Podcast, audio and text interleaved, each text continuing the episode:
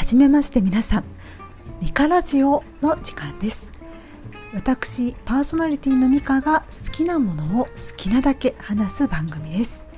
今までは、えー、一人夜行バスの旅ですとか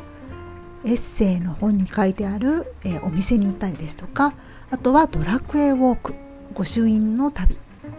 アニメや映画漫画などの話をしています。